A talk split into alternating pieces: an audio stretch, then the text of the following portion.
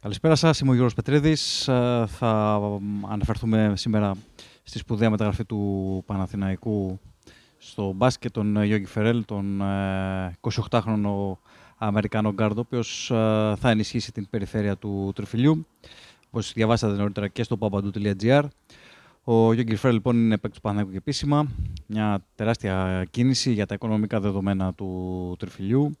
Ένας παίκτης ο οποίος ε, έχει πολλά χρόνια εμπειρία στο NBA. Έπαιζε ε, και, τα πέντε, και την προηγούμενη πενταετία στο μαγικό κόσμο του NBA. Έχει αγωνιστεί σε 270 περίπου παιχνίδια με αρκετές ομάδες. Τα καλύτερα, τις καλύτερες εμφανίσεις του τις έκανε με τους ε, Mavericks στη διετία 16-18 και στις δύο αυτές σεζόν είχε διψήφιο αριθμό σε μέσους όρους ε, όσον αφορά τους πόντους, 11,3 και 10,2 με το Dallas. Έπαιξε πολλά παιχνίδια τότε ως ε, βασικός, έπαιρνε περίπου 27-28 λεπτά συμμετοχής και έδειξε πολύ καλά στοιχεία εκείνη τη διετία. Μετά ε, πήγε στους Kings, στους Cavaliers και στους Clippers το τελευταίο διάστημα της περσινής περίοδου. Σίγουρα πρόκειται για μια κίνηση η οποία είναι θα λέγαμε έτσι, θυμίζει τα παλιά του Παναθηναϊκού.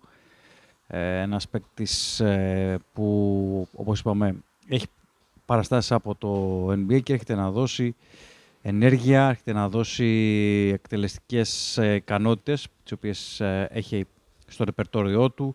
Σου πολύ καλά στα τρίποντα στην καριέρα του. Είχε 40% στο κολέγιο, στο NBA το ποσοστό του κείμενο ήταν πάνω από το 35%, 36,5% για την ακρίβεια. Αυτό που λέγαμε και νωρίτερα ότι στις δύο σεζόν στο Dallas έκανε τα σπουδαιότερα παιχνίδια του. Την πρώτη είχε 40% στο τρίποντο, τη δεύτερη 37,3%. Και ε, νομίζω ότι αυτό είναι ένα στοιχείο στο οποίο θα στηριχτεί πάρα πολύ ο Δημήτρης Πρίθης, καθώς βλέπουμε μέχρι τώρα ότι ο Παναθηναϊκός πονάει έξω από τα 6,75, υστερεί στα τρίποντα. Δεν είναι οι παίκτες του Πρίθη καθόλου εύστοχοι στα επίσημα παιχνίδια του τριφυλιού, τόσο στο Super Cup όσο και στην Ευρωλίγα και στο ελληνικό πρωτάθλημα. Ε, το ζήτημα τώρα για τον Φέρελ είναι κατά πόσο μπορεί να προσαρμοστεί στο ευρωπαϊκό μπάσκετ, στους κανονισμούς του ευρωπαϊκού μπάσκετ, που εντάξει πλέον έχει καλυφθεί το handicap σχέση με το NBA, υπάρχουν ε, μικρές ε, διαφοροποιήσεις, αλλά όπως και να έχει, είναι μια καινούργια εμπειρία για εκείνον. Για πρώτη φορά στην καριέρα του κάνει το βήμα στην Ευρώπη. Ίσως στην περίπτωση του θα πρέπει να κάνουμε λίγη υπομονή τουλάχιστον στις πρώτες του εμφανίσεις με την ε, πράσινη φανέλα. Ένα ακόμα ζήτημα που προκύπτει είναι το γεγονός ότι ο Παναγιώτης πλέον έχει 8 ξένους. πρέπει να κόψει δύο. Ήδη ο ένας που μένει εκτός εξάδας της εγχώριε διοργανώσει είναι ο Τζέρεμ Evans. Οπότε θα πρέπει ο Δημήτρης Πρίβη να πάρει μια ακόμα δύσκολη απόφαση για το ποιος θα μείνει εκτός. Από εκεί πέρα τώρα ο Φέρελ ε, νομίζω ότι θα είναι έτοιμος. Ε, όχι σίγουρα όχι στα παιχνίδια με Μπασκόνια και Ρεάλ, πιθανότατα στο επόμενο μάτς της Ευρωλίγκας μετά από 10 μέρες με τη Μακάμπη στο Τελαβίβ. Να δούμε και πότε θα έρθει στην ε, Ελλάδα.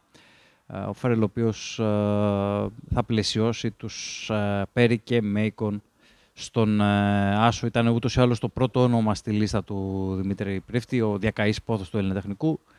Υπήρχαν επαφές όλο το προηγούμενο διάστημα. Υπήρχε διαφορά βέβαια στις ε, συζητήσεις που είχαν οι δύο πλευρές όσον αφορά το οικονομικό κομμάτι.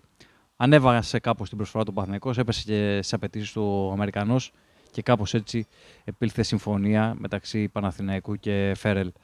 Ε, για τον Αμερικανό πάντως να πούμε ότι τις τελευταίες ημέρες υπήρχε ενδιαφέρον και από τη Ρωσία, από τη Λοκομοντίβ Κουμπάνη για την ακρίβεια, αλλά ο Παναθηναϊκός έκανε την κίνησή του και τον απέκτησε. Αυτά σε γενικές γραμμές ε, για τον ε, Παναθηναϊκό και το νέο του μεταγραφικό απόκτημα. Α ελπίσουμε να καταφέρει να δώσει το κάτι παραπάνω από τον ε, Άσο, γιατί είναι μια θέση που ο Παναθηναϊκός πονάει αρκετά και πέρσι και φέτος και υπάρχει ένα κενό εκεί. Θα τα λέμε μέσα από το papadou.gr. Μείνετε ζωσμένοι, υπάρχουν πολλά ωραία να δείτε και να διαβάσετε στο νέο site για τον Παναθηναϊκό.